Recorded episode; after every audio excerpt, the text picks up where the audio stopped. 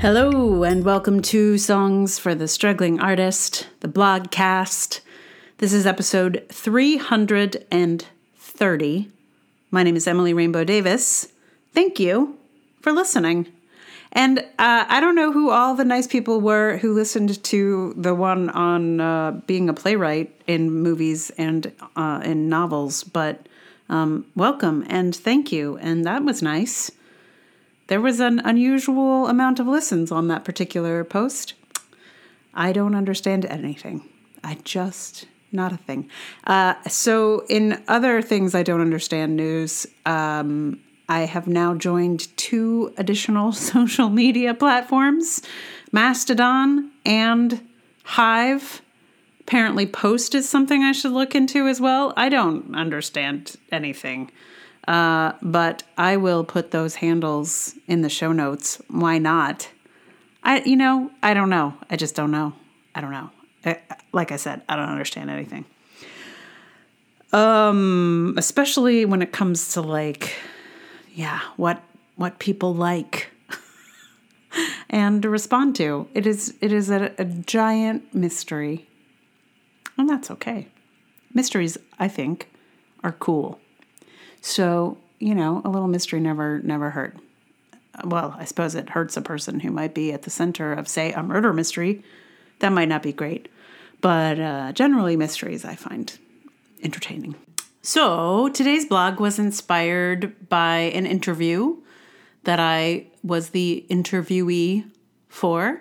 I got interviewed about my time working at Brooklyn Academy of Music, BAM, in the education department. The interview was very cool. Uh, it was fun to talk about old times. Weird to realize how long ago they were at this point. anyway, uh, most of this post is not really about that interview at all, but just about this one question she asked that made me laugh. And then I felt bad for laughing because it wasn't it, it, it, was a very sweet earnest question and for some reason i just could not couldn't couldn't keep the the laugh in um, I think bec- just because I've had a lot of conversations about this particular topic, um, which is how do you make Shakespeare accessible to young people?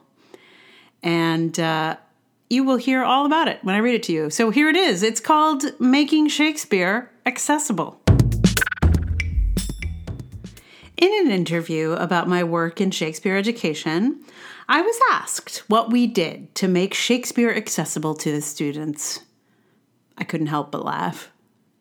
To me, it's like asking, how do we make hip hop accessible to the students? How do we make Marvel movies accessible? You don't have to make Shakespeare accessible, it just is. Does everyone love it? Nope. That's okay. Not everyone loves Marvel movies either, believe it or not. But put a really fantastic Shakespeare play in front of students, and they're just as likely, if not more likely, to enjoy it as a fancy grown up crowd would. Are there tools to help them engage with it more deeply? Absolutely. I use them all the time. But the only preparation the entire student audience at BAM had for Ralph Fiennes' Richard II was a 45 minute workshop from me in their classroom. And those students were into that show. Richard II, not a Midsummer Night's Dream, Richard the freaking second. They get it. They got it. It wasn't that hard. This is true of most rigorous artworks. My friend has his students watch four hours of a Wagner opera in his class. Not all at once, granted. But despite lots of people declaring that those students aren't really capable of engaging with complex music, they love it. They're into it. They benefit from context, sure, certainly in the way that I'd maybe enjoy a Marvel movie more if someone broke down some of the related backstories for me before I went. But ultimately, it's not a special skill to be able to enjoy or engage with a work of art. The conversation around accessibility is entirely backwards. We don't need to be discussing how to make things like Shakespeare accessible to students in terms of their understanding because it is easily done. Open the door to the work, put powerful words in their mouths, maybe just a few at first, but eventually they'll be ready for all of them. Let their bodies be animated by exciting language, and the access has happened. The real difficulty of access is making sure everyone is welcome in the building. It's making sure people with disabilities can come and experience everything. It's making sure there are affordable tickets for people who want to attend. That's the main accessibility issue, as far as I'm concerned.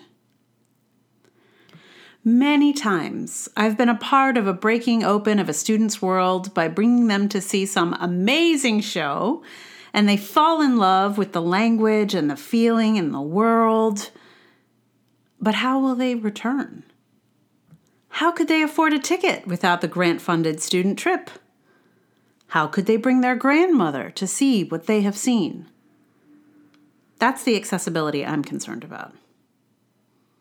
I've seen too many students, who others have counted out, take hold of Shakespeare's language and shake the very foundations of their school. I will never forget the student who no one wanted to work with, who was a real pain in the ass for his teacher, and whose school was in real trouble. And he took hold of Lancelot Gobbo's speech in A Merchant of Venice and showed us all. He thought he was rebelling, doing it by himself, because I'd structured the speech as an angel devil exercise for groups of three students.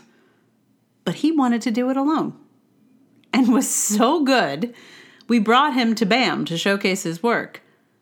That speech was his, he owned it. No one imagined he could do it, but he was extraordinary. I've learned that the program I spent 13 years teaching Shakespeare for is gone.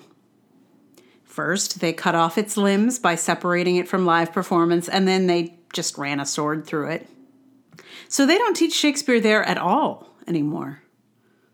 That's how you really make something inaccessible. You no longer give students access to it. And on one hand, I understand it. Shakespeare's hold on the American theater is extreme, and it prevents the work of women and people of color from rising through the ranks. It is very important that we give voice to writers other than Shakespeare. But it's not as if this theater that killed its Shakespeare for Students program has stopped producing Shakespeare for adult audiences. It's just not for young people anymore. And I'm afraid it's from some misguided idea that they just can't get it, that they are unable to understand it. Often, people with fancy degrees think you need a fancy degree to be able to relate to Shakespeare. And I'm sorry, but your fancy degree doesn't give you special powers that a kid from East New York doesn't have. You may be able to analyze the trochees, but that kid knows how that show made him feel.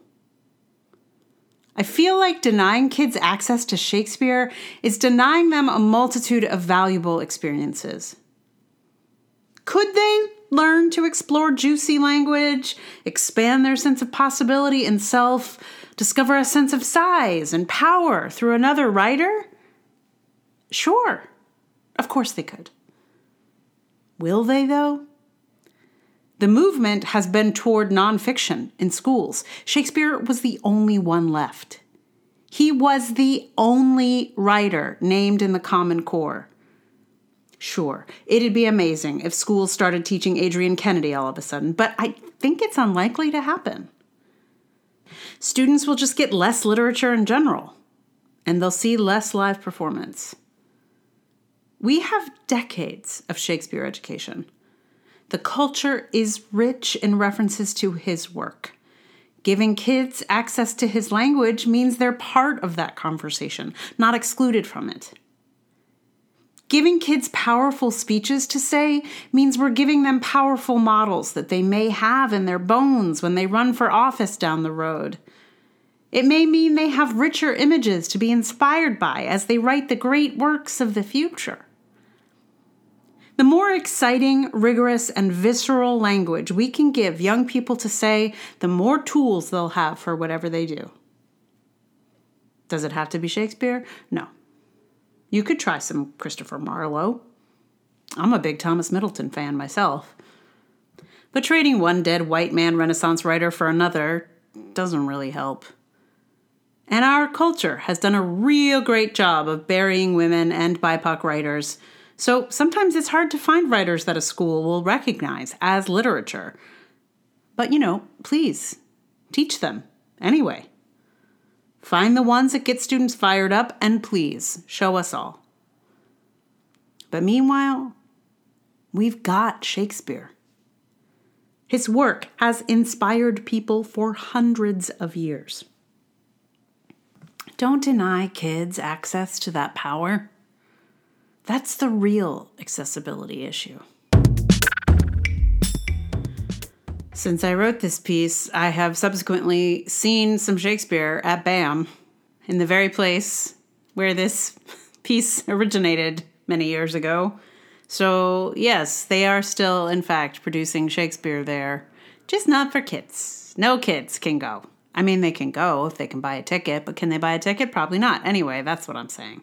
I was real bummed out when I heard they got rid of that program entirely, even though it was already ruined. But, you know, still, Still, I knew it. I knew it was going that way. I could feel it. This piece was described to me as a barn burner by one of my friends, which is very cool. I don't think it actually burned any barns or any theater institutions or any arts institutions in general. But of course, they would have had to have read it to be burned by it, I suppose. Well, maybe they'll listen to it. If so, welcome arts institution people. I'm glad to have you. Thank you for listening. Open your doors. Thank you. So, the song today is a song you may not be familiar with. I thought about doing something super popular, you know, to sort of bring home the uh, uh how silly it is to feel like we need to make things that are popular accessible. Um, but the, the field was too wide for that. so I just went on my sort of playlist of songs that I would like to do at some point, funk songs I'm thinking about. Um, and there's a song um, called Potter's Wheel, uh, which you probably don't know this version of um, unless you're from my hometown or maybe a little farther beyond. It's a song I've loved for a long time, and it's extremely accessible. like that means anything. Anyway, you won't have trouble understanding it, is all I'm saying. Uh, it's apparently written by Bill Danoff, which I did not know before. Uh, I I know this song because my Alexander teacher, my first Alexander teacher, Freda Epstein, uh, used to do it with her band, Freda and Acoustic Attitude. It's on their album that came out in like 1993, apparently. Um, I did not know that they did not write this song. apparently, Bill Danoff wrote it. Bill Danoff is the guy who wrote Country Road. And um, I learned it. I learned that John Denver did a recording of this song in 1991, uh, and Freda did hers in 1993. So this was after the John Denver song version um, which I listened to for the first time in preparing this song. It made me see some of Freda's particular genius in in what what she and her band ended up doing with the song.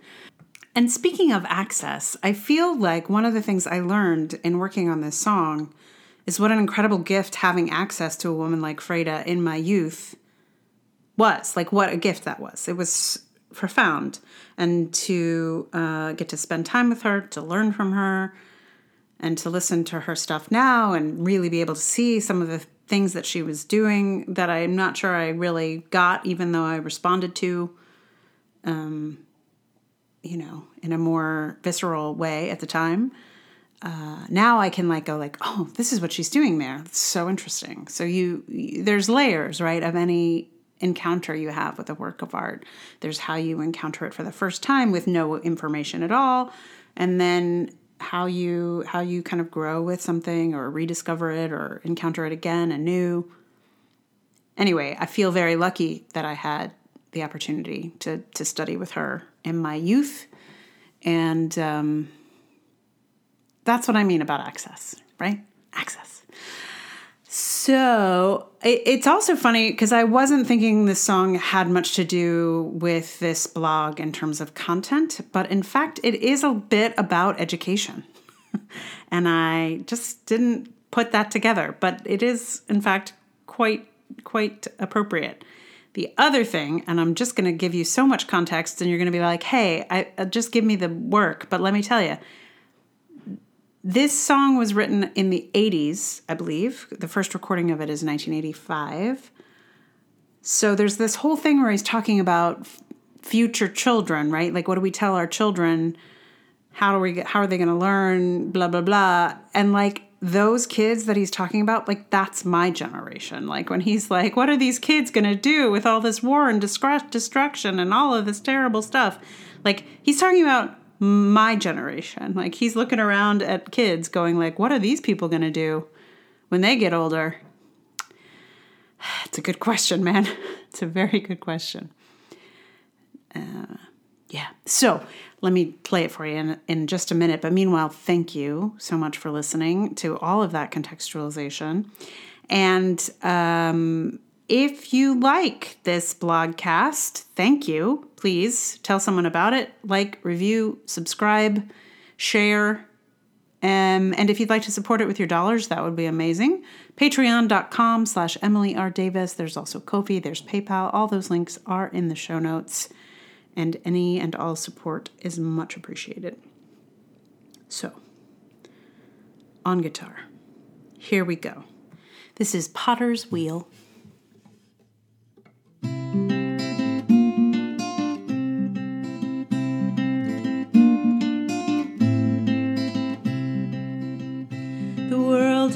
fast becoming younger.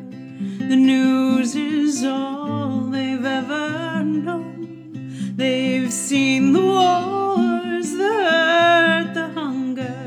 How will they choose when they are grown? What do we tell forever's children when it's their turn to hurt and heal? Whatever spins a grim tornado can also turn a potter's wheel. Take a little clay, put it on a wheel, get a little hint how God must feel. Give a little turn, listen to it spin, make it any shape you want it in.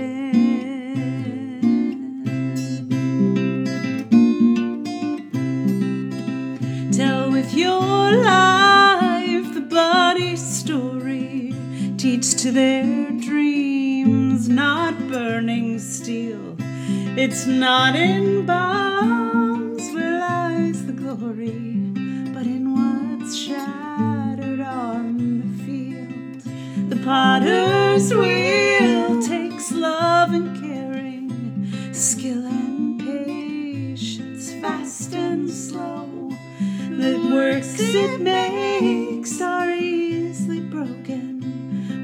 they survive the potter's throw.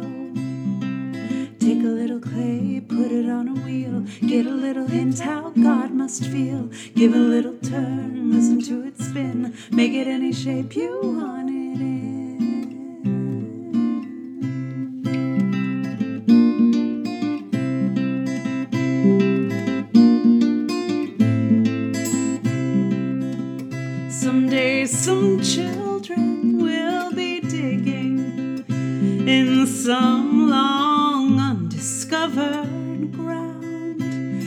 they'll find our civilization, or what is left of it to be found.